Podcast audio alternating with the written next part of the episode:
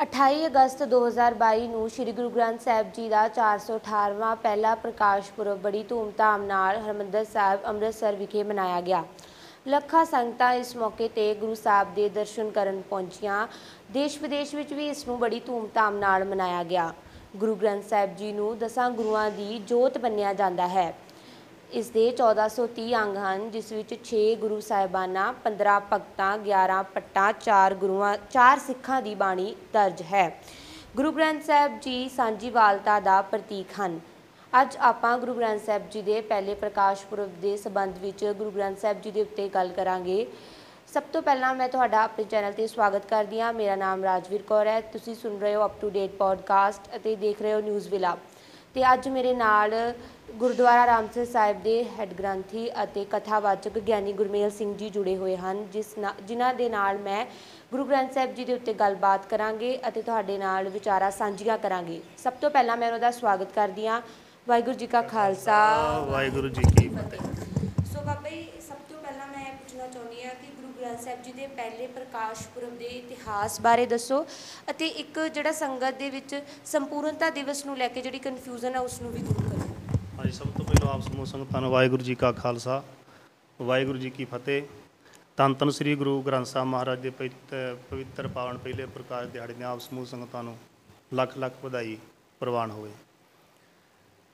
ਇੱਕ ਪ੍ਰਕਾਸ਼ ਦਿਹਾੜਾ ਸ੍ਰੀ ਗੁਰੂ ਗ੍ਰੰਥ ਸਾਹਿਬ ਮਹਾਰਾਜ ਜੀ ਦਾ ਆਪਾਂ ਅੱਜ ਮਨਾ ਰਹੇ ਹਾਂ।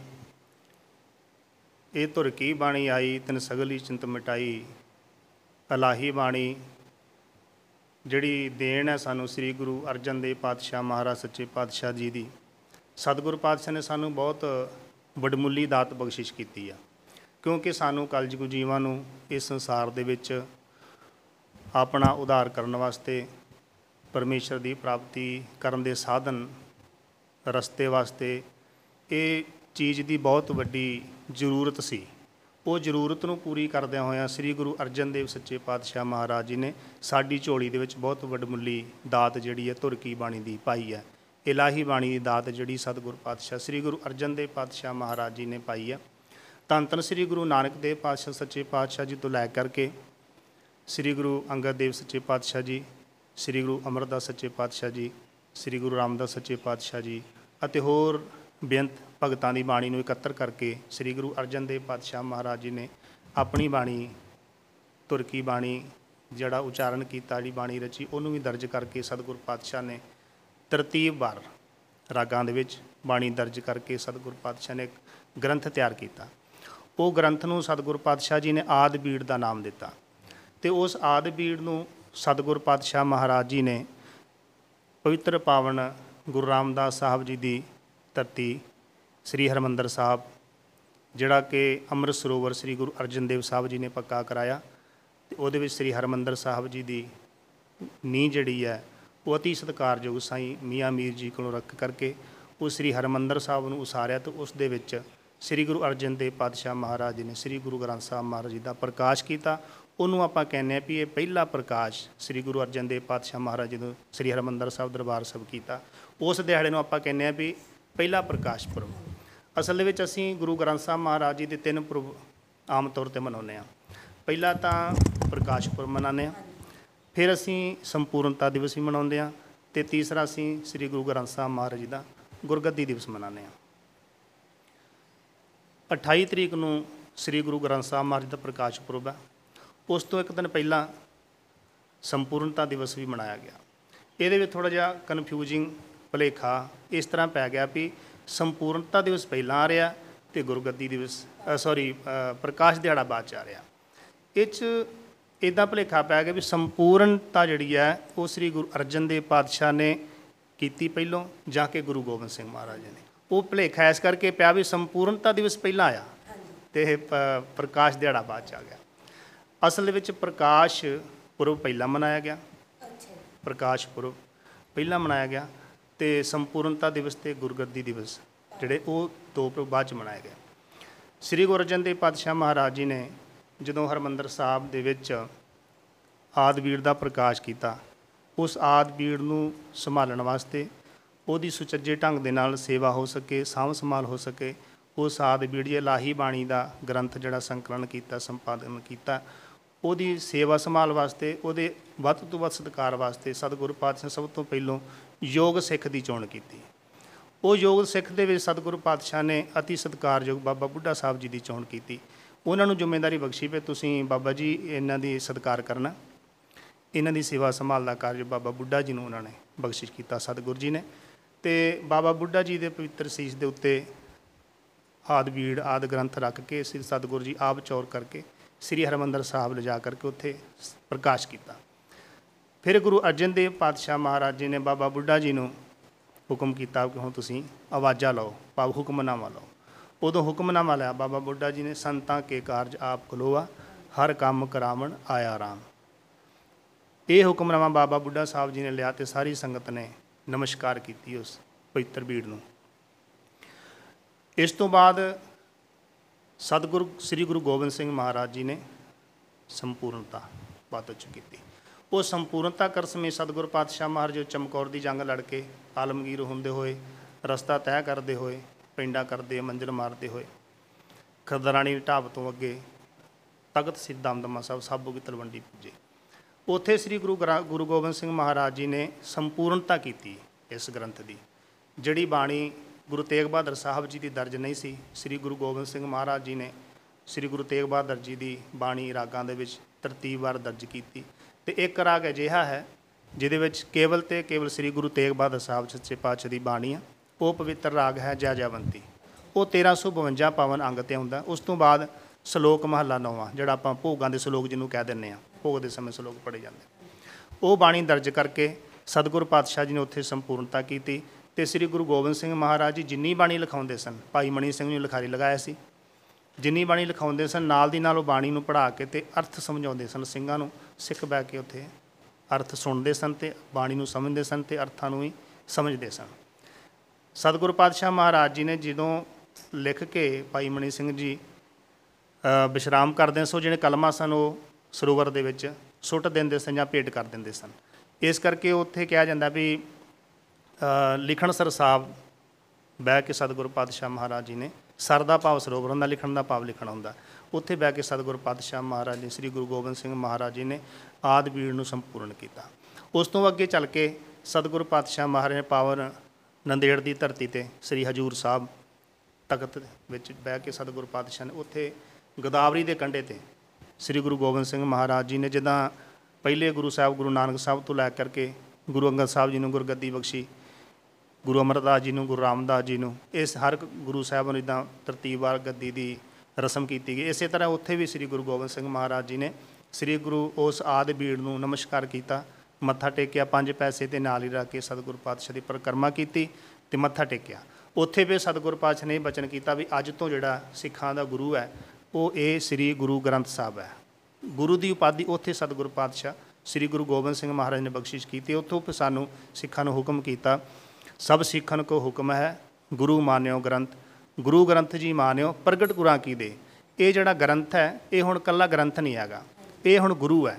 ਇਸ ਗ੍ਰੰਥ ਦੇ ਵਿੱਚ ਦਸਾਂ ਗੁਰੂਆਂ ਦੀ ਆਤਮਿਕ ਜੋਤ ਸੁਸ਼ੋਭਤ ਹੈ। ਪ੍ਰਤੱਖ ਗੁਰੂ ਹੈ। ਇਹ ਹੁਣ ਸ੍ਰੀ ਗੁਰੂ ਗ੍ਰੰਥ ਸਾਹਿਬ, ਅੱਜ ਤੋਂ ਸਿੱਖਾਂ ਦੇ ਗੁਰੂ, ਇਹ ਸ੍ਰੀ ਗੁਰੂ ਗ੍ਰੰਥ ਸਾਹਿਬ ਮਹਾਰਾਜ ਹੋਣਗੇ। ਜਿਹੜਾ ਵੀ ਇਹਨਾਂ ਦਾ ਹੁਕਮ ਹੈ, ਜਦੋਂ ਆਪਾਂ ਹੁਕਮਨਾਮਾ ਲੈਂਦੇ ਆ ਉਹ ਸਤਿਗੁਰੂ ਪਾਤਸ਼ਾਹ ਜੀ ਦਾ ਆਪਣਾ ਅਕਾਲ ਪੁਰਖ ਦਾ ਹੁਕਮ ਹੋਏਗਾ।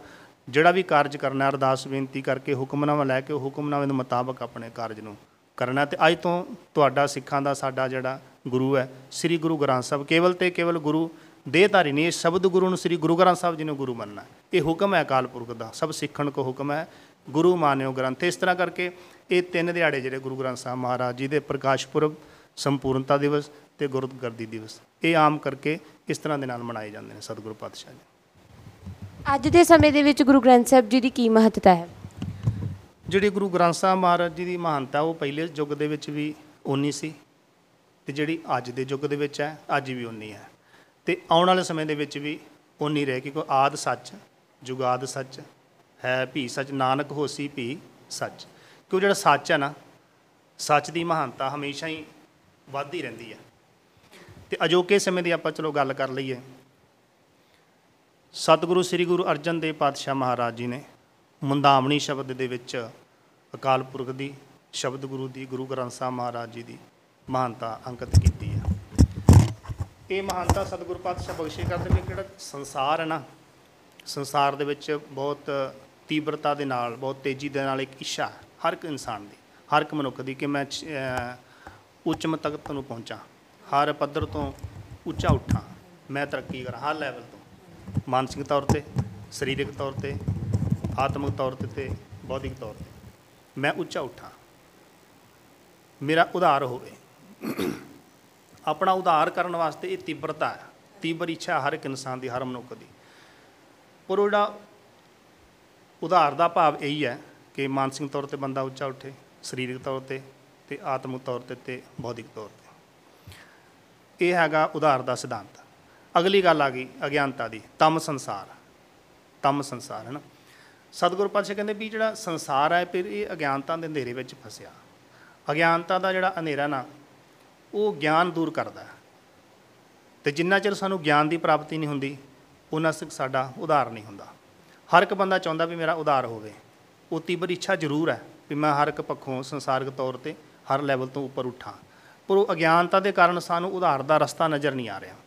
ਜਿੰਨਾ ਚਿਰ ਸਾਡਾ ਅਗਿਆਨ ਦੂਰ ਨਹੀਂ ਹੁੰਦਾ, ਗਿਆਨ ਦਾ ਪ੍ਰਕਾਸ਼ ਨਹੀਂ ਹੁੰਦਾ ਉਹਨਾਂ ਚਿਰ ਅਸੀਂ ਉਧਾਰ ਦਾ ਰਸਤਾ ਤੈਅ ਨਹੀਂ ਕਰ ਸਕਦੇ ਕਿਉਂ ਹੁਣ ਨਜ਼ਰ ਨਹੀਂ ਆਣਾ ਤੇ ਸਤਿਗੁਰ ਪਾਤਸ਼ਾਹ ਸ੍ਰੀ ਗੁਰੂ ਅਰਜਨ ਦੇਵ ਜੀ ਨੇ ਬਹੁਤ ਵਧੀਆ ਵਿਚਾਰ ਦਿੱਤੇ ਨੇ, ਬਹੁਤ ਵਧੀਆ ਸਾਨੂੰ ਬਖਸ਼ਿਸ਼ ਦਿੱਤੀ ਹੈ ਅਗਿਆਨ ਦੂਰ ਕਰਨ ਵਾਸਤੇ। ਜਿਹੜਾ ਗਿਆਨ ਅਸੀਂ ਦੂਰ ਕਰਕੇ ਗਿਆਨ ਦਾ ਚਾਨਣ ਸਾਨੂੰ ਹੋ ਜਾਵੇ ਤਾਂ ਅਸੀਂ ਆਪਣੇ ਉਧਾਰ ਦਾ ਰਸਤਾ ਤੈਅ ਕਰ ਸਕੀਏ। ਸਾਨੂੰ ਪਤਾ ਲੱਗ ਜਾਏ ਉਧਾਰ ਕਿਵੇਂ ਹੋਣਾ। ਅਸੀਂ ਹਰ ਇੱਕ ਲੈਵਲ ਤੋਂ ਕਿਵੇਂ ਉੱਠਣਾ, ਮਾਨਸਿਕ ਤੌਰ ਤੇ, ਦਿਮਾਗੀ ਤੌਰ ਤੇ, ਬੌਧਿਕ ਤੌਰ ਤੇ ਕਿਵੇਂ ਅਸੀਂ ਉੱਠਣਾ। ਸ੍ਰੀ ਗੁਰੂ ਅਰਜਨ ਦੇਵ ਪਾਤਸ਼ਾਹ ਮਹਾਰਾਜ ਨੇ ਕਹਿੰਦੇ ਵੀ ਥਾਲ ਵਿੱਚ ਤਿੰਨ ਵਸਤੂ ਪਈ ਹੋ ਭਾਵ ਤਿੰਨ ਗਿਣਤੀ ਵਾਲੇ ਤਿੰਨ ਜਿਹੜੇ ਹੁੰਦੇ ਨੇ। ਤਿੰਨ ਵਸਤੂ ਪਈ ਹੋ ਸ੍ਰੀ ਗੁਰੂ ਅਰਜਨ ਦੇਵ ਪਾਤਸ਼ਾਹ ਮਹਾਰਾਜ ਜੀ ਨੇ ਥਾਲ ਰੂਪੀ ਸ੍ਰੀ ਗੁਰੂ ਗ੍ਰੰਥ ਸ੍ਰੀ ਗੁਰੂ ਗ੍ਰੰਥ ਸਾਹਿਬ ਰੂਪੀ ਥਾਲ ਦੇ ਵਿੱਚ ਸਾਨੂੰ ਬਹੁਤ ਵਧੀਆ ਤਿੰਨ ਵਸਤੂਆਂ ਪਰੋਸ ਕੇ ਦਿੱਤੀਆਂ ਨੇ। ਤੇ ਇਸੇ ਗੁਰੂ ਗ੍ਰੰਥ ਸਾਹਿਬ ਮਹਾਰਾਜ ਜੀ ਦੇ ਵਿੱਚ ਦਸਾਂ ਗੁਰੂਆਂ ਦੀ ਆਤਮਿਕ ਜੋਤ, ਸੁਸ਼ੋਭਤ ਹੈ। ਸਾਖਸ਼ਾਤ ਸ੍ਰੀ ਗੁਰੂ ਗ੍ਰੰਥ ਸਾਹਿਬ ਹਾਜ਼ਰ ਨਾਜ ਪ੍ਰਤੱਖ ਗੁਰੂ, ਦਸ ਗੁਰੂ ਸਾਹਿਬਾਨ ਸੱਚੇ ਪਾਤਸ਼ਾਹ। ਤੇ ਹੁਣ ਥਾਲ ਦੇ ਵਿੱਚ ਵਸਤੂਆਂ ਕਿਹੜੀਆਂ ਨੇ?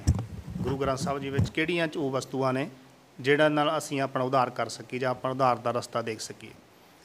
ਸਤਿਗੁਰੂ ਪਾਤਸ਼ਾਹ ਕਹਿੰਦੇ ਵੀ ਸਤ, ਸੰਤੋਖ, ਵਿਚਾਰੋ, ਅੰਮ੍ਰਿਤ ਨਾਮ ਠਾਕੁਰ ਕਾ ਪਇਓ, ਜਿਸ ਕਾ ਸਬਸ ਆਧਾਰੋ ਸਤ ਦੀ ਵਿਚੋਰ ਵਿਚਾਰ ਸਤਿਗੁਰੂ ਪਾਤਸ਼ਾਹ ਨੇ ਬਖਸ਼ਿਸ਼ ਕੀਤੀ ਹੈ ਸੰਤੋਖ ਦੀ ਵਿਚਾਰ ਦਿੱਤੀ ਹੈ ਤੇ ਅੰਮ੍ਰਿਤ ਨਾਮ ਦੀ ਵਿਚਾਰ ਦਿੱਤੀ ਹੈ ਜਿਹੜੇ ਅੰਮ੍ਰਿਤ ਨਾਮ ਨੂੰ ਪ੍ਰਾਪਤ ਕਰਕੇ ਸਤ ਸੰਤੋਖ ਦੀ ਵਿਚਾਰ ਨੂੰ ਅਸੀਂ ਧਾਰਨ ਕਰਕੇ ਸਤਿਗੁਰ ਪਾਤਸ਼ਾਹ ਮਹਾਰਾਜ ਦੇ ਉਪਦੇਸ਼ ਨੂੰ ਕਮਾ ਕੇ ਅਸੀਂ ਆਪਣਾ ਅਗਿਆਨਤਾ ਦਾ ਹਨੇਰਾ ਮਿਟਾ ਕੇ, ਗਿਆਨ ਦਾ ਪ੍ਰਕਾਸ਼ ਕਰਕੇ ਆਪਣੀ ਮਤ ਬੁੱਧੀ ਨੂੰ ਉੱਜਲ ਕਰਕੇ ਅਸੀਂ ਉਧਾਰ ਦੇ ਰਸਤੇ ਨੂੰ ਤੈਅ ਕਰ ਸਕਦੇ ਹਾਂ। ਸਾਨੂੰ ਪਤਾ ਲੱਗਦਾ ਵੀ ਉਧਾਰ ਕਿਵੇਂ ਹੋਣਾ, ਮਾਨਸਿਕ ਤੌਰ ਤੇ ਕਿਵੇਂ ਉੱਠਣਾ, ਆਤਮਿਕ ਤੌਰ ਤੇ ਕਿਵੇਂ ਉੱਠਣਾ, ਸਰੀਰਕ ਤੌਰ ਤੇ ਯਾਨੀ ਕਿ ਸੰਸਾਰ ਤੌਰ ਤੇ ਹਰ ਲੈਵਲ ਤੇ, ਆਤਮਿਕ ਤੌਰ ਤੇ, ਬੌਧਿਕ ਤੌਰ ਤੇ ਕਿਵੇਂ ਉੱਠਣਾ, ਇਹ ਬਿਨਾਂ ਗਿਆਨ ਤੋਂ ਸਾਨੂੰ ਨਹੀਂ ਪਤਾ ਲੱਗਦਾ।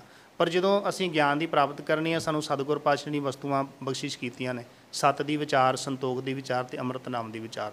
ਇਹ ਜਿ- ਜਿਹੜੇ ਜਿਹੜੀਆਂ ਵਿਚਾਰਾਂ ਸਤਿਗੁਰ ਨੇ ਸਾਨੂੰ ਬਖਸ਼ਿਸ਼ ਕੀਤੀਆਂ ਨੇ ਅਸੀਂ ਇਹਨਾਂ ਨੂੰ ਵਿਚਾਰਾਂਗੇ ਅਸੀਂ ਇਹਨਾਂ ਨੂੰ ਪੜਾਂਗੇ ਤੇ ਸਤਿਗੁਰ ਪਾਤਸ਼ਾਹ ਮਹਾਰਾਜ ਜੀ ਦੇ ਵਿਚਾਰ ਨੂੰ ਅਸੀਂ ਹਾਸਲ ਕਰਾਂਗੇ। ਉਹ ਤੇ ਅ, ਫਿਰ ਅਸੀਂ ਸ਼ਬਦ ਗੁਰੂ ਨੂੰ ਪੜ੍ਹ ਕੇ ਉਹ ਸ਼ਬਦ ਦੀ ਜਿਹੜੀ ਸੇਧ ਹੈ ਉਹ ਸ਼ਬਦ ਦੀ ਸੇਧ ਲੈ ਕੇ ਅਸੀਂ ਸਤਿਗੁਰੂ ਪਾਤਸ਼ਾਹ ਮਹਾਰਾਜ ਜੀ ਦੇ ਵਿਚਾਰ ਨੂੰ ਹਾਸਲ ਕਰਕੇ ਫਿਰ ਅਸੀਂ ਗਿਆਨ ਪ੍ਰਾਪਤ ਕਰ ਸਕਦੇ ਹਾਂ। ਉਸ ਗਿਆਨ ਦੇ ਪ੍ਰਕਾਸ਼ ਦੇ ਨਾਲ ਅਸੀਂ ਆਪਾਂ ਆਪਣਾ ਜਿਹੜਾ ਚਾਹੁੰਦੇ ਹਾਂ ਕਿ ਸਾਡਾ ਉਧਾਰ ਹੋਵੇ ਹਰ ਲੈਵਲ ਤੇ ਉਸ ਉਧਾਰ ਦਾ ਰਸਤਾ ਜਿਹੜਾ ਅਸੀਂ ਫਿਰ ਤੈਅ ਕਰ ਸਕਦੇ ਹਾਂ। ਇਹ ਮਹਾਨਤਾ ਸਤਿਗੁਰੂ ਪਾਤਸ਼ਾਹ ਮਹਾਰਾਜ ਨੇ ਬੇਅੰਤ ਬਾਣੀ ਦੇ ਵਿੱਚ ਬਖਸ਼ਿਸ਼ ਕੀਤੀ। ਗੁਰੂ ਕੀ ਹੈ? ਗੁਰੂ ਫਿਰ ਆਪਾਂ ਇੱਥੋਂ ਹੀ ਗੱਲ ਸ਼ੁਰੂ ਕਰ ਲੈਂਦੇ ਹਾਂ। ਸ੍ਰੀ ਗੁਰੂ ਗ੍ਰੰਥ ਸਾਹਿਬ ਜੀ ਤੋਂ। ਸ੍ਰੀ ਗੁਰੂ ਗ੍ਰੰਥ ਸਾਹਿਬ ਗੁਰੂ ਹੈ ਪ੍ਰਤੱਖ ਗੁਰੂ ਹੈ। ਇਹ 'ਚ ਕੋਈ ਸ਼ੰਕਾ ਨਹੀਂ ਹੈ। ਗੁਰੂ ਜਿਹੜਾ ਅਗਿਆਨਤਾ ਦਾ ਹਨੇਰਾ ਦੂਰ ਕਰਦਾ ਅਗਿਆਨਤਾ ਅਗਿਆਨ ਦੂਰ ਕਰਦਾ ਤੇ ਗਿਆਨ ਬਖਸ਼ਦਾ। ਸਤਿਗੁਰੂ ਪਾਤਸ਼ਾਹ ਨੇ ਬਾਣੀ ਵਿੱਚ ਬਖਸ਼ਿਸ਼ ਕੀਤਾ ਵੀ ਗੁਰਬਿਨ ਅੰਧਾਰ ਗੁਰਬਿਨ ਘੋਰ ਅੰਧਾਰ, ਗੁਰੂ ਬਿਨ ਸਮਝ ਨਾ ਆਵੇ। ਗੁਰੂ ਤੋਂ ਬਗੈਰ ਬਹੁਤ ਘੋਰ ਅੰਧਾਰ ਹੈ। ਆ ਰਾਤ ਵਾਲਾ ਹਨੇਰੇ ਦੀ ਗੱਲ ਨਹੀਂ ਕੀਤੀ ਸੱਚੇ ਪਾਤਸ਼ਾਹ ਨੇ। ਸਤਿਗੁਰ ਕਹਿੰਦੇ ਵੀ ਅਗਿਆਨਤਾ ਦੇ ਹਨੇਰੇ ਦੀ ਤੇ ਗਿਆਨ ਦੇ ਪ੍ਰਕਾਸ਼ ਦੀ ਗੱਲ ਕੀਤੀ ਆ। ਇਹ ਤੇ ਚਾਨਣ ਹੁੰਦਿਆਂ ਗੁਰਬਿਨ ਘੋਰ ਅੰਧਾਰ। ਗੁਰੂ ਤੋਂ ਬਿਨਾ ਸਾਨੂੰ ਗਿਆਨ ਪ੍ਰਾਪਤ ਨਹੀਂ ਹੁੰਦਾ। ਉਹ ਗੱਲ ਵੱਖਰੀ ਹੈ ਕਿ ਵਡਿਆਈ ਹੈ ਅਕਾਲ ਪੁਰਖ ਦੀ ਉਸ ਪਰਮੇਸ਼ਰ ਦੀ ਉਹ ਕਣ ਕਣ ਦੇ ਵਿੱਚ, ਜਰੇ ਜਰੇ ਦੇ ਵਿੱਚ, ਹਰ ਮਨੁੱਖ ਦੇ ਵਿੱਚ, ਹਰ ਜੀਵ ਦੇ ਵਿੱਚ, ਹਰ ਬਨਸਪਤੀ ਵਿੱਚ ਰਮਿਆ ਹੋਇਆ। ਪਰ ਉਹਨੂੰ ਦੇਖਣ ਵਾਸਤੇ ਗੁਰੂ ਪ੍ਰਸਾਦ ਤੋਂ ਬਿਨਾ ਸੋਝੀ ਨਹੀਂ ਪੈਂਦੀ। ਸਾਡੇ ਜੀਵਨ ਦੀ ਜਿਹੜੀ ਸੱਚਾਈ ਹੈ ਨਾ, ਉਹ ਗੁਰੂ ਤੋਂ ਬਿਨਾ ਸਾਨੂੰ ਪਤਾ ਨਹੀਂ ਲੱਗਦਾ। ਜਿੰਨਾ ਚਿਰ ਗੁਰੂ ਦੀ ਕਿਰਪਾ ਨਾ ਹੋਵੇ ਉਹਨਾਂ ਚਿਰ ਸਾਨੂੰ ਅਗਿਆਨਤਾ ਦਾ ਅੰਧੇਰਾ ਨਹੀਂ ਦੂਰ ਹੁੰਦਾ, ਗਿਆਨ ਦਾ ਪ੍ਰਕਾਸ਼ ਨਹੀਂ ਹੁੰਦਾ। ਸਾਡੇ ਜੀਵਨ ਦੀ ਜਿਹੜੀ ਸੱਚਾਈ ਹੈ, ਉਹ ਉਸ ਬਾਰੇ ਸਾਨੂੰ ਪਤਾ ਨਹੀਂ ਲੱਗ ਸਕਦਾ। ਪਰ ਇੱਥੇ ਸਵਾਲ ਹੈ ਵੀ ਗੁਰੂ ਕਿਹੜਾ ਹੋਵੇ?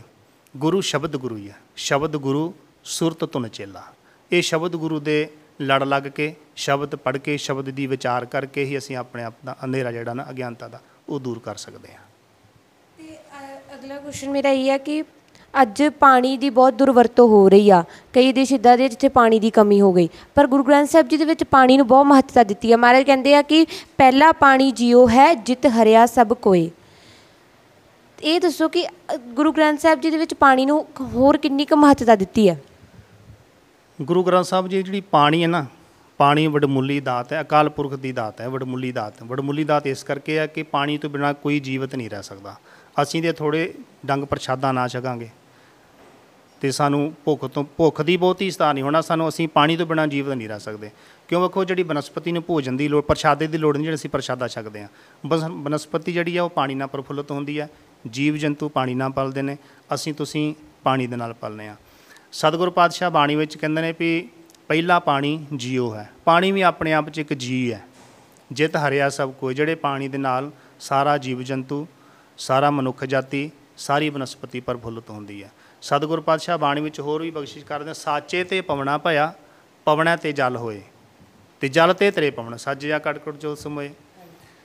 ਉਹ ਅਕਾਲ ਪੁਰਖ ਦੇ ਹੁਕਮ ਦੇ ਨਾਲ ਹਵਾ ਦੀ ਪ੍ਰਾਪਤੀ ਹੋਈ। ਹਵਾ ਤੋਂ ਬਾਅਦ ਵਿੱਚ ਪਾਣੀ ਹੋਂਦ ਵਿੱਚ ਆਉਂਦਾ। ਪਾਣੀ ਤੋਂ ਬਾਅਦ ਧਰਤੀ ਤੇ ਆਕਾਸ਼ ਹੋਂਦ ਵਿੱਚ ਆਉਂਦੇ ਨੇ। ਕਿਉਂ ਜੋ ਪਾਣੀ ਦੀ ਪ੍ਰਾਪਤੀ ਹੋ ਗਈ, ਪਾਣੀ ਦੇ ਚੱਲਣ ਵਾਸਤੇ ਧਰਤੀ ਚਾਹੀਦੀ ਆ। ਧਰਤੀ ਦੀ ਪ੍ਰਾਪਤੀ ਹੋਈ, ਧਰਤੀ ਹੋਂਦ ਵਿੱਚ ਆਈ ਤੇ ਆਕਾਸ਼ ਵੀ ਹੋਂਦ ਵਿੱਚ ਆਇਆ। ਸਾਚੇ ਤੇ ਪਵਣਾ ਪਿਆ। ਪਵਣਾ ਤੇ ਜਲ ਹੋਏ। ਜਲ ਤੇ ਤੇਰੇ ਪਵਨ ਸਾਜਿਆ ਘਟ ਘਟ ਜੋਤ ਸਮੋਏ। ਫਿਰ ਉਹ ਸ੍ਰਿਸ਼ਟੀ ਬਣੀ, ਬਨਸਪਤੀ ਬਣੀ, ਜੀਵ ਜੰਤੂ ਪੈਦਾ ਹੋਏ। ਉਹ ਹਰ ਕਣ ਕਣ ਦੇ ਵਿੱਚ, ਜੀਵ ਜਸ- ਜੰਤੂ ਦੇ ਵਿੱਚ, ਹਰ ਬਨਸਪਤੀ ਦੇ ਵਿੱਚ, ਉਹ ਪਰਮੇਸ਼ਰ ਫਿਰ ਆਪ ਰਮ ਗਿਆ। ਹਰ ਚੀਜ਼ ਦੇ ਵਿੱਚ ਉਹ ਪਰਮੇਸ਼ਰ ਰਮਿਆ ਹੋਇਆ। ਤੇ ਪਾਣੀ ਮੇਰੇ ਖਿਆਲ ਦੇ ਨਾਲ ਜਿਹੜੀ ਪਾਣੀ ਹੈ ਨਾ, ਪਾਣੀ ਤੇ ਬਾਣੀ ਦੋਨਾਂ ਦੀ ਸੰਭਾਲ ਕਰਨੀ ਜ਼ਰੂਰੀ ਹੈ। ਕਿ ਉਹ ਪਾਣੀ ਨੂੰ ਸੰਭਾਲ ਕੇ ਵਰਤਣਾ ਚਾਹੀਦਾ ਤੇ ਬਾਣੀ ਨੂੰ ਆਪਣੇ ਜੀਵਨ ਦੇ ਵਿੱਚ ਵੱਧ ਤੋਂ ਵੱਧ ਵਰਤਣਾ ਚਾਹੀਦਾ। ਕਿਉਂਕਿ ਪਾਣੀ ਦਾ ਬਹੁਤ ਮੁੱਦਾ ਚੱਲਦਾ ਪਿਆ ਹੈ ਨਾ। ਆਪਾਂ ਪਾਣੀ ਧਰਤੀ ਦੇ ਵਿੱਚ ਖਤਮ ਹੁੰਦਾ ਜਾਂਦਾ। ਕਿੰਨੇ ਲੈਵਲ ਤੱਕ ਪਾਣੀ ਡੂੰਘਾ ਚਲ ਗਿਆ। ਇਸ ਕਰਕੇ ਪਾਣੀ ਜਿੰਨਾ ਅਸੀਂ ਸੰਭਾਲ ਕੇ ਵਰਤ ਸਕੀਏ, ਉਹਨੇ ਸਾਡੇ ਲਈ ਚੰਗੀ ਗੱਲ ਹੈ। ਤੇ ਦੂਜੀ ਗੱਲ ਮੈਂ ਬਾਣੀ ਦੀ ਕੀਤੀ ਹੈ, ਜਿੰਨੀ ਅਸੀਂ ਬਾਣੀ ਜੀਵਨ ਦੇ ਵਿੱਚ ਪੜ੍ਹ ਲਾਂਗੇ, ਬਾਣੀ ਨੂੰ ਵਿਚਾਰ ਲਾਂਗੇ, ਜਿੰਨੀ ਅਸੀਂ ਬਾਣੀ ਜੀਵਨ ਦੇ ਵਿੱਚ ਢਾਲ ਲਵਾਂਗੇ, ਵਰਤ ਲਵਾਂਗੇ ਉਹਨਾਂ ਸਾਡਾ ਜੀਵਨ ਦਾ ਉਧਾਰ ਹੋ ਜਾਏਗਾ।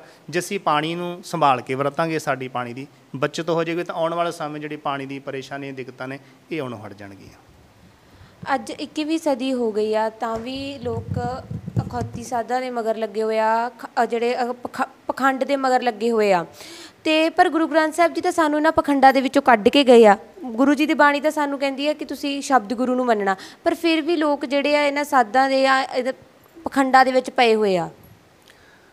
ਅਸਲ ਦੇ ਵਿੱਚ ਇੱਕ ਨਾ ਜਿਹੜੀ ਇਨਸਾਨ ਦੀ ਚਾਹਨਾ ਹੈ, ਇੱਛਾ ਹੈ, ਇਹ ਬਹੁਤ ਤੇਜ਼ੀ ਨਾਲ ਵੱਧਦੀ ਆ।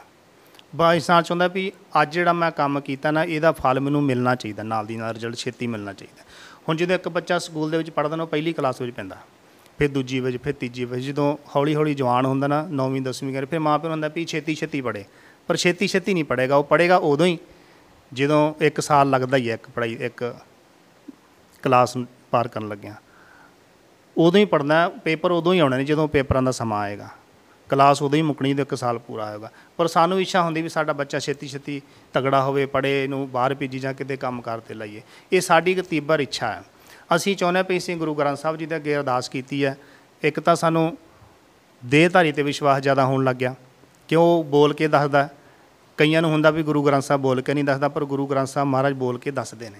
ਸਤਿਗੁਰ ਪਾਤਸ਼ਾਹ ਅੰਮ੍ਰਿਤ ਵੇਲੇ ਜੋ ਅਸੀਂ ਨਿਤਨੇਮ ਕਰਦੇ ਹਾਂ, ਅੰਮ੍ਰਿਤ ਵੇਲੇ ਸਤਿਗੁਰ ਜੀ ਆਵਾਜ਼ਾਂ ਲਾਉਂਦੇ ਨੇ। ਆਵੋ ਸਿੱਖ ਸਤਿਗੁਰੂ ਕੇ ਪਿਆਰਿਓ ਗਾਵੋ ਸੱਚੀ ਬਾਣੀ। ਬਾਣੀ ਤਾਂ ਗਾਵੋ, ਗੁਰੂ ਕੇਰੀ ਬਾਣੀਆਂ ਸਿਰ ਬਾਣੀ। ਅਸੀਂ, ਮਾਰੇ ਕਹਿੰਦੇ ਵੀ ਬਾਣੀ ਨੂੰ ਤੁਸੀਂ ਗਾਓ ਤਾਂ ਸਹੀ। ਮਾਰੇ ਕਹਿੰਦੇ ਵੀ ਚਰਨ ਸ਼ਰਨ ਏਕ ਪੈਂਡਾ ਜਾਏ ਚੱਲ, ਸਤਿਗੁਰੂ ਕੋਟ ਪੈਂਡਾ ਆਗੇ ਹੋਏ ਲੇਤਾ ਹੈ ਇਹ ਕਮੀ ਸਾਡੇ ਵਿੱਚ ਹੈ।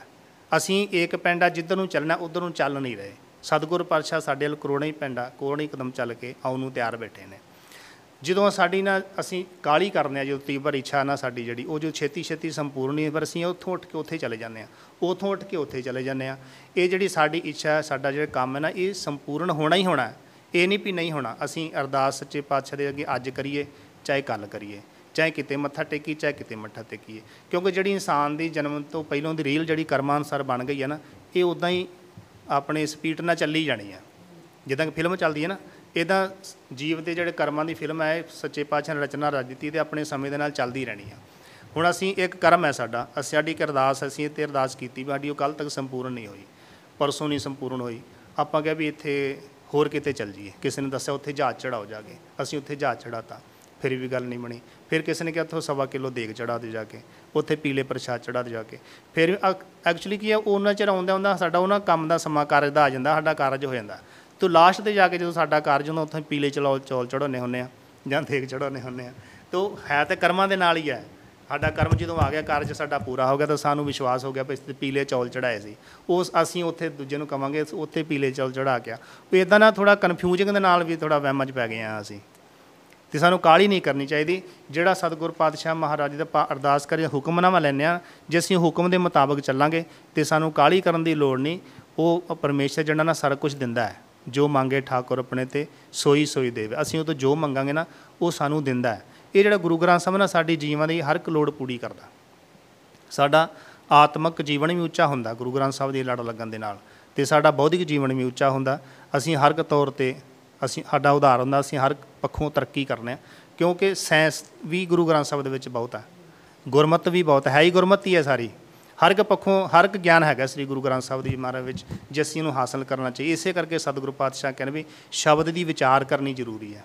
ਕਿ ਪਲ ਕੇ ਛੱਡਣਾ ਨਹੀਂ ਸ਼ਬਦ ਨੂੰ ਪੜ੍ਹਨਾ ਵੀ ਹੈ ਸ਼ਬਦ ਨੂੰ ਘੋਖਣਾ ਉਤੇ ਡੂੰਗੀ ਵਿਚਾਰ ਕਰਨੀ ਫਿਰ ਉਹਦੇ ਵਿੱਚ ਸਾਨੂੰ ਪਤਾ ਲੱਗੇਗਾ ਵੀ ਸਤਿਗੁਰੂ ਪਾਤਸ਼ਾਹ ਮਾਰੇ ਕੀ ਬਖਸ਼ਿਸ਼ ਕਰਦੇ ਨੇ। ਤੇ ਗੁਰਬਾਣੀ ਦੇ ਵਿੱਚ ਕਿਰਤ ਕਰੋ ਨਾਮ ਜਪੋ ਵੰਡ ਛਕੋ ਤੇ ਜ਼ੋਰ ਦਿੱਤਾ। ਗੁਰੂ ਅ, ਗੁਰੂ ਨਾਨਕ ਦੇਵ ਜੀ ਨੇ ਵੀ ਦੁਨੀਆ ਨੂੰ ਇਹ ਸੰਦੇਸ਼ ਦਿੱਤਾ ਕਿ ਤੁਸੀਂ ਕਿਰਤ ਕਰਨੀ ਨਾਮ ਜਪਣਾ ਹੈ ਤੇ ਵੰਡ ਕੇ ਛਕਣਾ ਹੈ। ਕਿਰਤ ਕਰੋ, ਨਾਮ ਜਪੋ, ਵੰਡ ਕੇ ਛਕੋ। ਇਹ ਉਪਦੇਸ਼ ਸ੍ਰੀ ਗੁਰੂ ਨਾਨਕ ਦੇਵ ਪਾਤਸ਼ਾਹ ਮਹਾਰਾਜ ਜੀ ਦਾ। ਗੁਰੂ ਸਾਹਿਬ ਨੇ ਜਿਹੜਾ ਸਾਨੂੰ ਉਪਦੇਸ਼ ਦਿੱਤਾ ਨਾ, ਜਿਹੜੇ ਜਿਹੜੇ ਗੁਰੂ ਸਾਹਿਬ ਨੇ, ਗੁਰੂ ਨਾਨਕ ਦੇਵ ਜੀ ਨੇ, ਗੁਰੂ ਅੰਗਦ ਦੇਵ ਜੀ ਨੇ, ਗੁਰੂ ਗੋਬਿੰਦ ਸਿੰਘ ਮਹਾਰਾਜ ਤੱਕ, ਉਹ ਪਹਿਲੋਂ ਸਤਿਗੁਰੂ ਪਾਤਸ਼ਾਹ ਨੇ ਆਪਣੇ ਜੀਵਨ ਦੇ ਵਿੱਚ ਸਰੀਰਕ ਤੌਰ ਤੇ ਰਹਿੰਦਿਆਂ ਹੋਇਆਂ ਆਪਣੇ ਸਰੀਰ ਚੋਲ ਵਿੱਚ ਰਹਿੰਦਾ ਕਰਕੇ ਸਾਨੂੰ ਦਿਖਾਇਆ ਵੀ ਕੱਲਾ ਉਪਦੇਸ਼ ਨਹੀਂ ਦਿੱਤਾ, ਉਹਨਾਂ ਕਰਕੇ ਦਿਖਾਇਆ ਵੀ ਇਦਾਂ ਕਰਨਾ ਵੀ ਹੈ। ਜਦੋਂ ਗੁਰੂ ਨਾਨਕ ਸਾਹਿਬ ਮਹਾਰਾਜ ਜਦੋਂ ਸੱਚਾ ਸੌਦਾ ਕਰਨ ਗਏ, ਜੋ ਪਿਤਾ ਸ੍ਰੀ ਨੇ 20 ਰੁਪਏ ਦਿੱਤੇ ਵੀ ਸੱਚਾ ਸੌਦਾ ਕਰਕੇ ਆਓ। ਉਹਨਾਂ ਇਹ ਨਹੀਂ ਕਿਹਾ ਵੀ ਸੱਚਾ ਸੌਦਾ ਕਰਕੇ ਆਓ, ਉਹਨਾਂ ਕਿਹਾ ਵਪਾਰ ਕਰਕੇ ਆਓ। ਜਦੋਂ ਸਤਿਗੁਰੂ ਪਾਤਸ਼ਾਹ ਮਹਾਰਾਜ ਆਪਣੇ ਸਾਥੀਆਂ ਦੇ ਨਾਲ ਵਪਾਰ ਕਰਨ ਗਏ 20 ਰੁਪਏ ਦਾ, ਅਸਲ ਵਿੱਚ ਜਿਹੜਾ ਪੈਸਾ ਨਾ, ਪੈਸਾ ਜਿਹੜਾ, ਉਹ ਸਾਡਾ ਸਹੀ ਤਰੀਕੇ ਦੇ ਨਾਲ ਲੱਗ ਜੇ ਤੇ ਉਹ ਵਪਾਰ ਵਧੀਆ ਹੁੰਦਾ। ਜੇ ਅਸੀਂ ਕਿਸੇ ਵੀ ਫੀਲਡ ਵਿੱਚ ਪੈਸਾ ਲਾ, ਕਿਸੇ ਵਪਾਰ ਚ ਲਾਉਂਦੇ ਆ ਜਾਂ ਸ਼ੇਅਰ ਮਾਰਕੀਟ 'ਚ ਲਾਉਂਦੇ ਆ ਜੇ ਸਾਡਾ ਪੈਸਾ ਵਧੀਆ ਤਰੀਕੇ ਨਾਲ ਲੱਗ ਜਾਵੇਗਾ, ਤੇ ਉਹਦਾ ਸਾਨੂੰ ਲਾਭ ਆਏਗਾ। ਜੇ ਅਸੀਂ ਗਲਤ ਤਰੀਕੇ ਨਾਲ ਲੱਗ ਦਾਂਗੇ ਤਾਂ ਉਹਦਾ ਕੋਈ ਜ਼ਰੂਰੀ ਨਹੀਂ ਵੀ ਲਾਭ ਆਏਗਾ ਕਿ ਨਹੀਂ ਲਾਏਗਾ, ਨੁਕਸਾਨ ਹੀ ਹੋਏਗਾ। ਜਦੋਂ ਗੁਰੂ ਨਾਨਕ ਸਾਹਿਬ ਮਹਾਰਾਜ ਵਪਾਰ ਕਰਨ ਗਏ ਤਾਂ ਉਹਨਾਂ ਨੂੰ ਇੱਕ ਨਾ ਸਾਧ ਸੰਤ ਮਿਲੇ। ਹੁਣ ਕਈ ਲੋਕ ਇੱਥੇ ਕਹਿ- ਆਪਾਂ ਕਹਿ- ਆਪਾਂ ਹੀ ਕਹਿ ਦਿੰਦੇ ਆ ਵੀ ਭੁੱਖੇ ਸਾਧੂਆਂ ਦੀ ਟੋਲੀ ਮਿਲੀ। ਉਹ ਭੁੱਖੇ ਇਦਾਂ ਨਹੀਂ ਸੀ ਭੁੱਖੇ। ਨਾ ਉਹ ਘਰੋਂ ਧੱਕੇ ਹੋਏ ਸੀ, ਘਰੋਂ ਕੱਢੇ ਹੋਏ ਨਹੀਂ ਸੀ, ਉਹ ਮਜਬੂਰੀ ਦੇ ਮਾਰੇ ਨਹੀਂ ਸੀ। ਉਹਨੇ ਤਾਂ ਉਦੋਂ ਪ੍ਰਚਾਰ ਇਹ ਹੁੰਦਾ ਸੀ ਵੀ ਜਿਹੜੀ ਸਾਧਨਾ ਕਰਨੀ ਹੈ, ਭਗਤੀ ਕਰਨੀ ਹੈ, ਪਰਮੇਸ਼ਰ ਨੂੰ ਪਾਉਣਾ ਇਹ ਘਰੋਂ ਬਾਹਰ ਰਹਿ ਕੇ ਪਾਇਆ ਜਾਂਦਾ। ਹੈ। ਘਰੇ ਗ੍ਰਸਤ ਜੀਵਨ ਵਿੱਚ ਰਹਿ ਕੇ ਨਹੀਂ ਪਾਇਆ ਜਾਂਦਾ। ਉਹ ਇਸ ਕਰਕੇ ਉਹ ਜਿਹੜੇ ਸਾਧੂ ਜਨ ਸਨ, ਉਹ ਆਪਣੇ ਘਰਾਂ ਨੂੰ ਤਿਆਗ ਕੇ, ਪਰਿਵਾਰ, ਬੱਚੇ ਛੱਡ ਕੇ ਬਾਹਰ ਆਪਣੇ ਪ੍ਰਮਾਤਮਾ ਨੂੰ ਪਾਉਣ ਵਾਸਤੇ, ਸਾਧਨਾ ਕਰਨ ਵਾਸਤੇ ਚੱਲੇ। ਗਏ ਹੋਏ ਸੀ। ਕੋਈ ਇੱਕ ਪੈਰ ਤੇ ਖਲੋ ਕੇ ਕਰਦਾ ਸੀ, ਕੋਈ ਵਾਲ ਦਰਖਤ ਨਾਲ ਬੰਨ ਕੇ ਕਰਦਾ ਸੀ, ਕੋਈ ਪਾਣੀ ਵਿੱਚ ਲਟਕ ਕੇ ਕੀ ਕਰਦਾ ਸੀ, ਉਹ ਆਪਣੇ ਆਪਣੇ ਤਰੀਕੇ ਦੇ ਨਾਲ। ਜਦੋਂ ਉਹਨਾਂ ਨੂੰ ਨਾ ਸਮੇਂ ਸਰਸਤ ਨਾ ਪਹੁੰਚਣ ਕਰਕੇ, ਚਲੋ ਭੁੱਖ ਨੇ ਉਹਨਾਂ ਨੂੰ ਸਤਾਇਆ ਹੋਇਆ ਸੀ। ਗੁਰੂ ਨਾਨਕ ਸਾਹਿਬ ਮਹਾਰਾਜ ਜੀ ਦੇ ਨਾਲ ਉਹਨਾਂ ਦਾ ਮੇਲ ਹੋਇਆ। ਤੇ ਉੱਥੇ ਉਹਨਾਂ ਦੇ ਹਾਲਾਤ ਵੇਖ ਕੇ ਉਹਨਾਂ ਦੀ ਹਾਲਤ ਵੇਖ ਕੇ ਵੀ ਇਹ ਭੁੱਖੇ ਨੇ ਰਸਤ ਪਾਣੀ ਇਹਨਾਂ ਨੂੰ ਨਹੀਂ ਪਹੁੰਚ ਸਕਿਆ। ਸਤਿਗੁਰੂ ਪਾਤਸ਼ਾਹ ਨੇ ਸੋਚਿਆ ਵੀ ਦੂਰ ਅੰਦੇਸੀ ਸਨ ਸ੍ਰੀ ਗੁਰੂ ਨਾਨਕ ਦੇਵ ਪਾਤਸ਼ਾਹ ਮਹਾਰਾਜ। ਸਾਰੇ ਗੁਰੂ ਸਾਹਿਬ ਦੂਰ ਅੰਦੇਸੀ ਹੋਏ ਨਾ। ਮਾਰੇ ਕਹਿੰਦੇ ਵੀ ਇਹੋ ਜਿਹਾ ਵਪਾਰ ਹੋਵੇ ਜਿਹੜਾ ਪੈਸਾ ਖਰਚੇ ਦੇ ਨਾਲ ਭਟਕਿਆਂ ਨੂੰ ਸਿੱਧੇ ਰਾਹ ਪਾਇਆ ਜਾ ਸਕੇ ਭੁੱਲੇ ਹੋਏ ਲੋਕਾਂ ਨੂੰ ਸਮਝਾਇਆ ਜਾ ਸਕੇ ਅਗਿਆਨਤਾ ਦੇ ਹਨੇਰੇ ਵਿੱਚ ਫਿਰ ਰਹੇ ਲੋਕਾਂ ਨੂੰ ਜੇ ਅਸੀਂ ਆ ਪੈਸੇ ਖਰਚ ਕੇ ਅਗਿਆ- ਅ, ਗਿਆਨ ਦਾ ਮਾਰਗ ਦਰਸਾ ਦਿੱਤਾ ਜਾਵੇ ਤੇ ਦੋ ਵਧੀਆ ਹੋਰ ਕੋਈ ਵਪਾਰ ਨਹੀਂ ਹੋ ਸਕਦਾ। ਤੇ ਸਤਿਗੁਰੂ ਗੁਰੂ ਨਾਨਕ ਦੇਵ ਸੱਚੇ ਪਾਤਸ਼ਾਹ ਨੇ ਉਹਨਾਂ ਸਾਧੂਆਂ ਨੂੰ, ਉਹਨਾਂ ਸੰਤਾਂ ਨੂੰ ਉਸ 20 ਰੁਪਏ ਖਰਚ ਕੇ ਭੋਜਨ ਛਕਾਇਆ। ਭੋਜਨ ਛਕਾਉਣ ਤੋਂ ਬਾਅਦ ਫਿਰ ਉਹਨੂੰ, ਉਹਨਾਂ ਨੂੰ ਇਹ ਉਪਦੇਸ਼ ਕੀਤਾ, ਭਾਈ, ਵੀ ਜਿਹੜੀ ਸਾਧਨਾ ਹੈ ਨਾ ਪਰਮੇਸ਼ਰ ਨੂੰ ਪਾਉਣਾ, ਇਹ ਘਰੋਂ ਬਾਹਰ ਰਹਿ ਕੇ ਨਹੀਂ ਪਾਇਆ ਜਾ ਸਕਦਾ। ਇਹ ਘਰ ਦੇ ਵਿੱਚ ਗ੍ਰਸਤ ਜੀਵਨ ਦੇ ਵਿੱਚ ਰਹਿ ਕੇ ਪਾਇਆ ਜਾ ਸਕਦਾ ਕਿਉਂ ਗੁਰੂ ਨਾਨਕ ਸਾਹਿਬ ਨੇ ਵੀ ਗ੍ਰਸਤ ਜੀਵਨ ਦੇ ਵਿੱਚ ਰਹਿ ਕੇ ਹੀ ਪ੍ਰਮਾਤਮਾ ਦਾ ਪਰਮੇਸ਼ਰ ਦਾ ਪ੍ਰਚਾਰ ਕੀਤਾ। ਵੀ ਤੁਸੀਂ ਆਪਣੇ ਆਪਣੇ ਘਰਾਂ ਨੂੰ ਜਾਓ, ਘਰੇ ਜਾ ਕੇ ਕਿਰਤ ਕਰੋ ਪਰਮੇਸ਼ਰ ਦਾ ਨਾਮ ਉੱਥੇ ਜਪੋ। ਕਿਉਂਕਿ ਪਰਮੇਸ਼ਰ ਦਾ ਨਾਮ ਜਿੰਨਾ ਗ੍ਰਸਤ ਜੀਵਨ ਦੇ ਵਿੱਚ ਰਹਿ ਕੇ, ਘਰੇ ਰਹਿ ਕੇ, ਪਰਿਵਾਰ ਵਿੱਚ ਰਹਿ ਕੇ ਜਪਿਆ ਜਾ ਸਕਦਾ, ਮੇਰੇ ਖਿਆਲ ਨਾਲ ਬਾਹਰ ਨਹੀਂ ਜਪਿਆ ਜਾ ਸਕਦਾ। ਕਿਉਂ? ਘਰੇ ਸਾਧਨ ਹੁੰਦੇ ਨੇ, ਪ੍ਰਸ਼ਾਦਾ ਪੱਕਿਆ ਪਕਾਇਆ ਮਿਲਦਾ, ਲੀੜੇ ਕੱਪੜੇ ਧੋਵੇ ਧੋਪਾਏ ਮਿਲਦੇ ਨੇ। ਕਿ ਬਾਹਰ ਜਾਵਾਂਗੇ, ਬਾਹਰ ਸਵੇਰੇ ਭਜਨ ਕਰਾਂਗੇ, ਸ਼ਾਮ ਦੇ ਪ੍ਰਸ਼ਾਦੇ ਤੇ ਫਿਕਰ ਹੈ। ਸ਼ਾਮ ਨੂੰ ਕਰਾਂਗੇ, ਸਵੇਰ ਦੇ ਪ੍ਰਸ਼ਾਦੇ ਤੇ ਫਿਕਰ ਹੈ। ਫਿਰ ਕੱਪੜੇ ਧੋਣ ਦਾ ਫਿਕਰ ਹੈ, ਨਹਾਉਣ ਧੋਣ ਦਾ ਆਪਣਾ ਸਾਧਨ ਲੱਭਣ ਦਾ ਫਿਰ ਫਿਕਰ ਹੈ। ਇਸ ਕਰਕੇ ਪਰਿਵਾਰ ਵਿੱਚ ਰਹਿ ਕੇ, ਬੱਚਿਆਂ ਦੇ ਵਿੱਚ ਰਹਿ ਕੇ, ਗ੍ਰਸਤ ਜੀਵਨ ਵਿੱਚ ਰਹਿ ਕੇ ਸਤਿਗੁਰੂ ਪਾਤਸ਼ਾਹ ਕਹਿੰਦੇ ਵੀ ਪਰਮੇਸ਼ਰ ਨੂੰ ਜ਼ਿਆਦਾ ਪਾਇਆ ਜਾਂਦਾ। ਉਹ ਇੱਕ ਹੋਰ ਗੱਲ ਹੈ। ਇੱਕ ਤਾਂ ਭਜਨ ਕੀਤਾ ਕਰਨਾ ਸੌਖਾ ਹੈ ਘਰੇ ਰਹਿ ਕੇ। ਇੱਕ ਇਹ ਹੈ ਵੀ ਜਿਹੜਾ ਸਾਡਾ ਪਰਿਵਾਰ ਹੈ ਨਾ, ਇਹ ਸਾਡੀ ਆਪਣੀ ਦੇਣ ਨਹੀਂ ਹੈਗੀ। ਇਹ ਅਕਾਲ ਪੁਰਖ ਦੀ ਦੇਣ ਹੈ, ਜੇ ਸਾਡੇ ਪਰਿਵਾਰ ਨੇ, ਬੱਚੇ ਨੇ, ਧੀਆਂ ਪੁੱਤ ਨੇ ਪਰਮੇਸ਼ਰ ਦੀ ਦੇਣ ਹੈ ਤੇ ਸਾਡੀ ਡਿਊਟੀ ਲੱਗੀ ਹੈ ਇਹਨਾਂ ਨੂੰ ਪਾਲਣ ਦੀ। ਪ੍ਰਸ਼ਾਦਾ ਛਕਾਓ ਮਾਰਨੀ ਸਾਡੀ ਡਿਊਟੀ ਲਾਈ ਵੀ ਵਧੀਆ ਇਹਨਾਂ ਦੀ ਪਾਲਣ ਪੋਸ਼ਣ ਕਰਨਾ। ਉਹ ਕਿਉਂਕਿ ਦਾਤ ਵੇਖੋ ਕੋਈ ਛੋਟੀ ਉਮਰ ਜਾ ਰਿਹਾ, ਕੋਈ ਵੱਡੀ ਉਮਰ ਜਾ ਰਿਹਾ। ਉਹ ਮਾਲਕ ਦੀ ਦਾਤ ਹੈ ਜਦੋਂ ਮਰਜ਼ੀ ਦੇ ਸਕਦਾ, ਜਦੋਂ ਮਰਜ਼ੀ ਲਿਜਾ ਸਕਦਾ। ਇਸ ਕਰਕੇ ਮਾਲਕ ਦੀ ਦਾਤ ਮੰਨੀ ਜਾ ਸਕਦੀ, ਵਹ ਹੈ ਵੀ ਹੈ। ਇਹ ਸਾਡੀ ਡਿਊਟੀ ਹੈ, ਵੀ ਜੇ ਅਸੀਂ ਇਹ ਡਿਊਟੀ ਤੋਂ ਭੱਜਦੇ ਹਾਂ, ਆਪਣੀ ਜ਼ਿੰਮੇਵਾਰੀ ਤੋਂ ਭੱਜਦੇ ਹਾਂ, ਤਾਂ ਅਸੀਂ ਪਰਮੇਸ਼ਰ ਦੇ ਦੇਣਦਾਰ ਹਾਂ ਦੋਸ਼ੀ ਗਿਣੇ ਜਾਵਾਂਗੇ, ਮੇਰੇ ਖਿਆਲ ਦੇ ਨਾਲ। ਤੇ ਸਤਿਗੁਰ ਪਾਤਸ਼ਾਹ ਨੇ ਮਹਾਰਾਜ ਨੇ ਉਹਨਾਂ ਨੂੰ ਉਪਦੇਸ਼ ਦਿੱਤਾ ਵੀ ਤੁਸੀਂ ਆਪਣੇ ਆਪਣੇ ਘਰੇ ਬੈਠ ਕੇ ਧਰਮ ਦੀ ਕਿਰਤ ਕਰੋ, ਪਰਿਵਾਰ ਵਿੱਚ ਬਹਿ ਕੇ ਨਾਮ ਜਪੋ, ਆਪਣੇ ਬੱਚਿਆਂ ਨੂੰ ਵੀ ਸੇਧ ਦਿਵੋ, ਜਿਹੜੀ ਤੁਸੀਂ ਪਰਮੇਸ਼ਰ ਨੂੰ ਪਾਉਣ ਦੀ ਗੱਲ ਕਰਦੇ ਹੋ। ਆਪ ਵੀ ਜਪੋ ਤੇ ਆਪਣੇ ਬੱਚਿਆਂ ਨੂੰ ਵੀ ਜਪਾਓ, ਬੱਚਿਆਂ ਨੂੰ ਵੀ ਪਰਮੇਸ਼ਰ ਦੇ ਰ- ਰਸਤੇ ਤੇ ਲਾਓ। ਤੇ ਜਿਹੜੀ ਤੁਸੀਂ ਧਰਮ ਦੀ ਕਿਰਤ ਕਰਦੇ ਹੋ, ਉਹਦੇ ਚੋਂ ਲੋੜਵੰਦ ਬੰਦੇ ਨੂੰ, ਲੋੜਵੰਦ ਬੰਦੇ ਨੂੰ ਆਪਣਾ ਦਸਵੰਦ ਕੱਢ ਕੇ ਦਿਓ। ਕਿਉਂ ਦਸਵੰਦ ਕੱਢਣਾ? ਗੁਰੂ ਸਾਹਿਬਾਂ ਦਾ ਹੁਕਮ ਵੀ ਹੈ ਵੀ ਹਰ ਇੱਕ ਗੁਰਸਿੱਖ ਨੂੰ ਦਸਵੰਦ ਕੱਢਣਾ ਚਾਹੀਦਾ। ਤੇ ਦਸਵੰਦ ਕੱਢ ਕੇ ਲੋੜਵੰਦ ਲੋੜਵੰਦ ਇਨਸਾਨ ਨੂੰ ਦਿੱਤਾ ਜਾਵੇ। ਜੇ ਕਿਸੇ ਨੂੰ ਕੱਪੜੇ ਦੀ ਲੋੜ ਆ, ਕੱਪੜਾ ਦਿੱਤਾ ਜਾਵੇ। ਕਿਸੇ ਨੂੰ ਜੁੱਤੀ ਦੀ ਲੋੜ ਆ, ਜੁੱਤੀ ਦਿੱਤੀ ਜਾਵੇ। ਕਿਸੇ ਨੂੰ, ਕਿਸੇ ਦਾ ਗਰੀਬ ਦਾ ਬੱਚਾ ਪੜ੍ਹ ਨਹੀਂ ਰਿਹਾ ਆਪਣਾ ਦਸਵੰਦ ਆ, ਉਸ ਗਰੀਬ ਦਾ ਬੱਚਾ ਪੜਾਉਣਾ ਚਾਹੀਦਾ। ਤੇ ਜੇ ਕੋਈ ਗੁਰਸਿੱਖੀ ਦੇ ਨਾਲ ਜੁੜ ਰਿਹਾ ਜੁੜ ਰਿਹਾ ਚਾਹੇ ਨਹੀਂ ਜੁੜ ਰਿਹਾ, ਜੋ ਅਸੀਂ ਉਹਦੀ ਲੋੜ ਪੂਰੀ ਕਰਾਂਗੇ, ਅਸੀਂ ਗੁਰਸਿੱਖ ਹਾਂ ਅਸੀਂ ਗੁਰਸਿੱਖ ਦੇ ਤੌਰ ਤੇ ਆਪਣਾ ਦਸਵੰਦ ਕੱਢ ਕੇ ਇੱਕ ਗੁਰਸਿੱਖ ਤੇ ਬੱਚੇ ਨੂੰ ਦਿਆਂਗੇ। ਉਹਦੀ ਹਰ ਲੋੜ ਪੂਰੀ ਕਰਾਂਗੇ, ਉਹਦੀ ਪੜ੍ਹਾਈ, ਉਹਦਾ ਲੀੜਾ ਕੱਪੜਾ, ਉਹਨੂੰ ਪਹਿਨਣ ਨੂੰ ਬਾਣਾ ਦਿਆਂਗੇ, ਸੋਹਣੇ ਸ਼ਸਤਰ ਲਿਆ ਕੇ ਦਿਆਂਗੇ, ਉਹਨੂੰ ਚਾਹ ਹੋਏਗਾ, ਉਹਨੂੰ ਸ਼ੌਂਕ ਹੋਏਗਾ, ਉਹ ਗੁਰਸਿੱਖੀ ਦੇ ਨਾਲ ਜੁੜੇਗਾ। ਸਾਨੂੰ ਇਹ ਗੱਲਾਂ ਵੱਲ ਖਾਸ ਕਰਕੇ ਧਿਆਨ ਰੱਖਣਾ ਚਾਹੀਦਾ ਵੀ ਜੇ ਅਸੀਂ ਗੁਰਸਿੱਖ ਜਿਹੜਾ ਸੱਚੇ ਪਾਤਸ਼ਾਹ ਦੇ ਹੁਕਮ ਦੇ ਨਾਲ ਅਸੀਂ ਦਸਵੰਧ ਕੱਢਨੇ ਆ ਸਾਡਾ ਦਸਵੰਧ ਇਹਨਾਂ ਚੀਜ਼ਾਂ ਤੇ ਲੱਗਣਾ ਚਾਹੀਦਾ। ਨਾ ਕਿ ਸਿਆਸੀ ਬੰਦੇ ਨੂੰ, ਕਈ ਵਾਰੀ ਹੁੰਦਾ ਨਾ ਪੈਸੀਆਂ ਫਲਾਣੀ ਪਾਰਟੀ ਨੂੰ ਲੱਖ ਰੁਪਇਆ ਦੇ ਰਹੇ ਆ ਹਾਂ ਫਲਾਣੀ ਪਾਰਟੀ ਨੂੰ ਆ ਪਿੱਛੇ ਜੇ ਇਦਾਂ ਹੋਇਆ, ਮੈਨੂੰ ਵੀ ਇੱਕ ਦੋ ਬੰਦੇ ਮਿਲੋ ਕਹਿੰਦੇ ਵੀ ਅਸੀਂ ਫਲਾਣੀ ਨੂੰ ਅਸੀਂ ਨਾ ਆਹ 12 ਲੱਖ ਰੁਪਏ ਦਿੱਤਾ, ਅਸੀਂ 10 ਲੱਖ। ਇਹ ਨਹੀਂ, ਠੀਕ ਹੈ, ਤੁਹਾਡਾ ਕੋਈ ਸੰਸਾਰਿਕ ਤੌਰ ਤੇ ਸੰਬੰਧ ਹੈਗਾ, ਉਹਦੀ ਮਦਦ ਕਰੋ ਸਪੋਰਟ ਕਰੋ, ਕੋਈ ਗੱਲ ਨਹੀਂ, ਵੱਡੀ ਗੱਲ ਨਹੀਂ, ਕਰੋ, ਜਰੂਰ ਕਰੋ, ਇਹ ਨਹੀਂ। ਆਪਾਂ ਨਹੀਂ ਕਹਿੰਦੇ ਵੀ ਨਾ ਕਰੋ ਹੈ ਨਾ ਪਰ ਸਾਨੂੰ ਗੁਰਸਿੱਖਾਂ ਨੂੰ ਇਸ ਗੱਲ ਵੱਲ ਧਿਆਨ ਰੱਖਣਾ ਚਾਹੀਦਾ। ਅਸਲ ਦੇ ਵਿੱਚ ਵੰਡ ਛਕਣਾ ਇਹ ਹੈ, ਵੰਡ ਕੇ ਛਕਣਾ। ਉਹ ਨਹੀਂ ਸਿਆਸੀ ਤੌਰ ਤੇ ਵੰਡ ਕੇ ਛਕਣ ਵਾਲੀ ਗੱਲ ਨਹੀਂ ਮਰ ਨੇ ਕੀਤੀ। ਮਰ ਕਹਿੰਦੇ, ਲੋੜਵੰਦ ਬੱਚੇ ਨੂੰ ਸ਼ਸਤਰ ਲੈ ਕੇ ਦਿਓ, ਉਹਨੂੰ ਬਾਣਾ ਲੈ ਕੇ ਦਿਓ, ਉਹਨੂੰ ਸਕੂਲ ਦੀਆਂ ਕਿਤਾਬਾਂ ਲੈ ਕੇ ਦਿਓ, ਜਿਹੜਾ ਬਸਤਰ ਨਹੀਂ ਪਹਿਨ ਰਿਹਾ, ਉਹਨੂੰ ਬਸਤਰ ਲੈ ਕੇ ਦਿਓ। ਹੁਣ ਕਈ ਵਾਰੀ ਦੇਖਦੇ ਆ ਪ੍ਰਭਾਤ ਫੇਰੀ ਗੁਰੂ ਨਾਨਕ ਦੇਵ ਪਾਤਸ਼ਾਹ ਮਹਾਰਾਜ ਜੀ ਦਾ ਪੁਰਬ ਹੁੰਦਾ ਤੇ ਦਸਵੇਂ ਪਾਤਸ਼ਾਹ ਮਹਾਰਾਜ ਦਾ ਪੁਰਬ ਹੁੰਦਾ, ਪ੍ਰਭਾਤ ਫੇਰੀ ਸਿਆਲ ਹੁੰਦੀ ਠੰਡ ਹੁੰਦੀ ਹੈ। ਕਈ ਗਰੀਬ ਲੋਕ ਬੱਚੇ ਨਾ, ਉਹ ਭਾਵੇਂ ਜਿੱਦਾਂ ਮਰਜ਼ੀ ਆਉਂਦੇ ਨੇ, ਭਾਵੇਂ ਉਹ ਛਕਣ ਛਕਾਉਣ ਦੇ ਲਾਲਚ ਨੂੰ ਹੁੰਦੇ ਨੇ, ਚਾਹੇ ਰੌਣਕ ਮੇਲਾ ਵੇਖਣ ਦੇ ਲਾਲਚ ਨੂੰ ਹੁੰਦੇ ਕਿੱਦਾਂ ਮਰਜ਼ੀ ਲਾ ਲਓ। ਪਰ ਉਹਨਾਂ ਜਿੱਦਾਂ ਕਈ ਨੰਗੇ ਪੈਰੀ ਹੁੰਦੇ ਨੇ, ਕਈਆਂ ਦੇ ਸਿਰ ਤੇ ਨਿੱਕੀ ਜਿਹੀ ਚੁੰਨੀ ਹੁੰਦਾ, ਵਿਚਾਰੇ ਇੱਕ ਕੱਲੀ ਕਮੀਜ਼ ਹੀ ਪਾਈ ਹੁੰਦੀ ਆ। ਉਹਨਾਂ ਨੂੰ ਚਾਹੀਦਾ ਵੀ ਉਹ ਹੁੰਦਾ ਵੰਡ ਕੇ ਛਕਣਾ। ਉਹ ਧਰਮ ਦੇ ਲੇਖੇ ਲੱਗਦਾ, ਉਹਨੂੰ ਜੁੱਤੀ ਲੈ ਕੇ ਦਿਓ, ਉਹਨਾਂ ਨੂੰ ਨਿੱਘਾ ਕੱਪੜਾ ਲੈ ਕੇ ਦਿਓ, ਉਹਨਾਂ ਨੂੰ ਬਸਤਰ ਲੈ ਕੇ ਦਿਓ। ਉਹ, ਇਹ, ਇਹਦਾ ਫਾਇਦਾ ਇੱਕ ਹੋਰ ਹੈ ਵੀ ਜਦੋਂ ਅਸੀਂ ਇਹਨਾਂ ਨੂੰ ਲੈ ਕੇ ਦੇਵਾਂਗੇ ਨੇ ਪ੍ਰੇਰੇ ਜਾਣਗੇ। ਇਹਨਾਂ ਨੂੰ ਉਤਸ਼ਾਹ ਹੋਰ ਹੋਏਗਾ ਵੀ ਉਤਸ਼ਾਹ ਦੇ ਨਾਲ ਪ੍ਰਭਾਤ ਫੇਰੀ 'ਚ ਜ਼ਿਆਦੇ ਆਉਣਗੇ। ਅੱਜ ਪ੍ਰਭਾਤ ਫੇਰੀ 'ਚ ਆਉਣਗੇ ਕੱਲ ਨੂੰ ਗੁਰੂ ਗ੍ਰੰਥ ਸਾਹਿਬ ਜੀ ਦੇ ਭੋਗ ਸਮੇਂ ਜਾਂ ਆਪਾਂ ਗੁਰੂ ਪੁਰਬ ਮਨਾਉਂਦੇ ਆ ਉਦੋਂ ਵੀ ਆਉਣਗੇ। ਫਿਰ ਉਹ ਸਾਡੇ ਇਤਿਹਾਸ ਨੂੰ ਸੁਣਨਗੇ। ਅੱਜ ਏਡੇ ਨੇ ਕੱਲ ਨੂੰ ਏਡੇ ਹੋਣਗੇ, ਪਰਸੋਂ ਏਡੇ ਹੋਣਗੇ। ਪਰ ਉਹਨਾਂ ਨੂੰ ਇਹ ਗੱਲ ਚੇਤੇ ਰਹਿ ਗਈ ਵੀ ਸਾਡੀ ਹਰ ਇੱਕ ਪੱਖੋਂ ਹੈ ਨਾ, ਆਰਥਿਕ ਤੌਰ ਤੇ ਇਹ ਫਲਾਣੇ ਸਿੱਖ ਨੇ, ਫਲਾਣੇ ਬੰਦੇ ਨੇ, ਫਲਾਣੇ ਪ੍ਰਬੰਧਕਾਂ ਨੇ ਜਾਂ ਫਲਾਣੇ ਪ੍ਰਬੰਧਕ ਕਮੇਟੀ ਨੇ ਜਾਂ ਫਲਾਣੇ ਸੰਸਥਾ ਨੇ ਸਾਡੀ ਮਦਦ ਕੀਤੀ ਸੀ। ਫਿਰ ਉਹਨਾਂ ਨੂੰ ਚਾਹ ਹੋਏਗਾ, ਉਹ ਸਾਡੇ ਨਾਲ ਜੁੜਨਗੇ। ਇਸੇ ਤਰ੍ਹਾਂ ਹੀ ਹੌਲੀ ਹੌਲੀ ਸਿੱਖੀ ਵਧੇਗੀ। ਤੇ ਇਹੋ ਹੀ ਆ ਸੱਚੇ ਪਾਤਸ਼ਾਹ ਨੇ ਉਦੋਂ ਸਾਨੂੰ ਉਪਦੇਸ਼ ਇਹ ਦਿੱਤਾ ਵੀ ਕਿਰਤ ਕਰੋ ਨਾਮ ਜਪੋ ਤੇ ਵੰਡ ਕੇ ਛਕੋ। ਅੰਤ ਵਿੱਚ ਸਾਡੀ ਸੰਗਤ ਨੂੰ ਕੀ ਸੰਦੇਸ਼ ਦੇਣਾ ਚਾਹੋਗੇ? ਸੰਗਤ ਨੂੰ ਅਸੀਂ ਇਹੀ ਬੇਨਤੀ ਕਰਨੀ ਚਾਹਾਂਗੇ ਭਾਈ ਜਿਹੜਾ ਗੁਰੂ ਸਾਹਿਬ ਨੇ ਸਾਨੂੰ ਦਸਵੰਧ ਕੱਢਣ ਦਾ ਹੁਕਮ ਕੀਤਾ ਸੀ ਦਸਵੰਧ ਕੱਢੀਏ ਤੇ ਉੱਥੇ ਵਰਤੀ ਜਿੱਥੇ ਅੱਤ ਲੋੜ ਹੈ ਜਿੱਥੇ ਅੱਤ ਲੋੜ ਹੈ। ਜੇ ਕੋਈ ਗੁਰਸਿੱਖ ਦਾ ਬੱਚਾ ਪੜ੍ਹ ਨਹੀਂ ਪਾ ਰਿਹਾ ਉਹਦੀ ਮਦਦ ਕਰਨੀ ਚਾਹੀਦੀ ਹੈ। ਹੁਣ ਵੇਖੋ ਅ, ਨਗਰਾਂ ਦੇ ਵਿੱਚ ਟੂਰਨਾਮੈਂਟ ਹੁੰਦੇ ਨੇ ਤੇ ਸੰਗਤਾਂ ਬਹੁਤ ਉਤਸ਼ਾਹ ਦੇ ਨਾਲ ਅ, ਸਨ- ਖਿਡਾਰੀਆਂ ਦਾ ਸਨਮਾਨ ਕਰਦੀਆਂ ਨੇ। ਤੇ ਉਹ ਖਿਡਾਰੀਆਂ ਦਾ ਸਨਮਾਨ ਕਰਦੇ ਕਰਦੇ ਸੰਗਤਾਂ ਦਾ ਇੰਨਾ ਜਿੱਦਾਂ ਦਾ ਉਤਸ਼ਾਹ ਹੁੰਦਾ ਉਹ ਇੰਨਾ ਦਾਨ ਕਰ ਦਿੰਦੀਆਂ ਸਾਡੇ ਕੋਲ ਕਾਫੀ ਪੈਸਾ ਉਹ ਸਨਮਾਨ ਕਰਕੇ ਉਹਨਾਂ ਨੂੰ ਦੇ ਕੇ ਵੀ ਫਿਰ ਕਾਫੀ ਬਚ ਜਾਂਦਾ।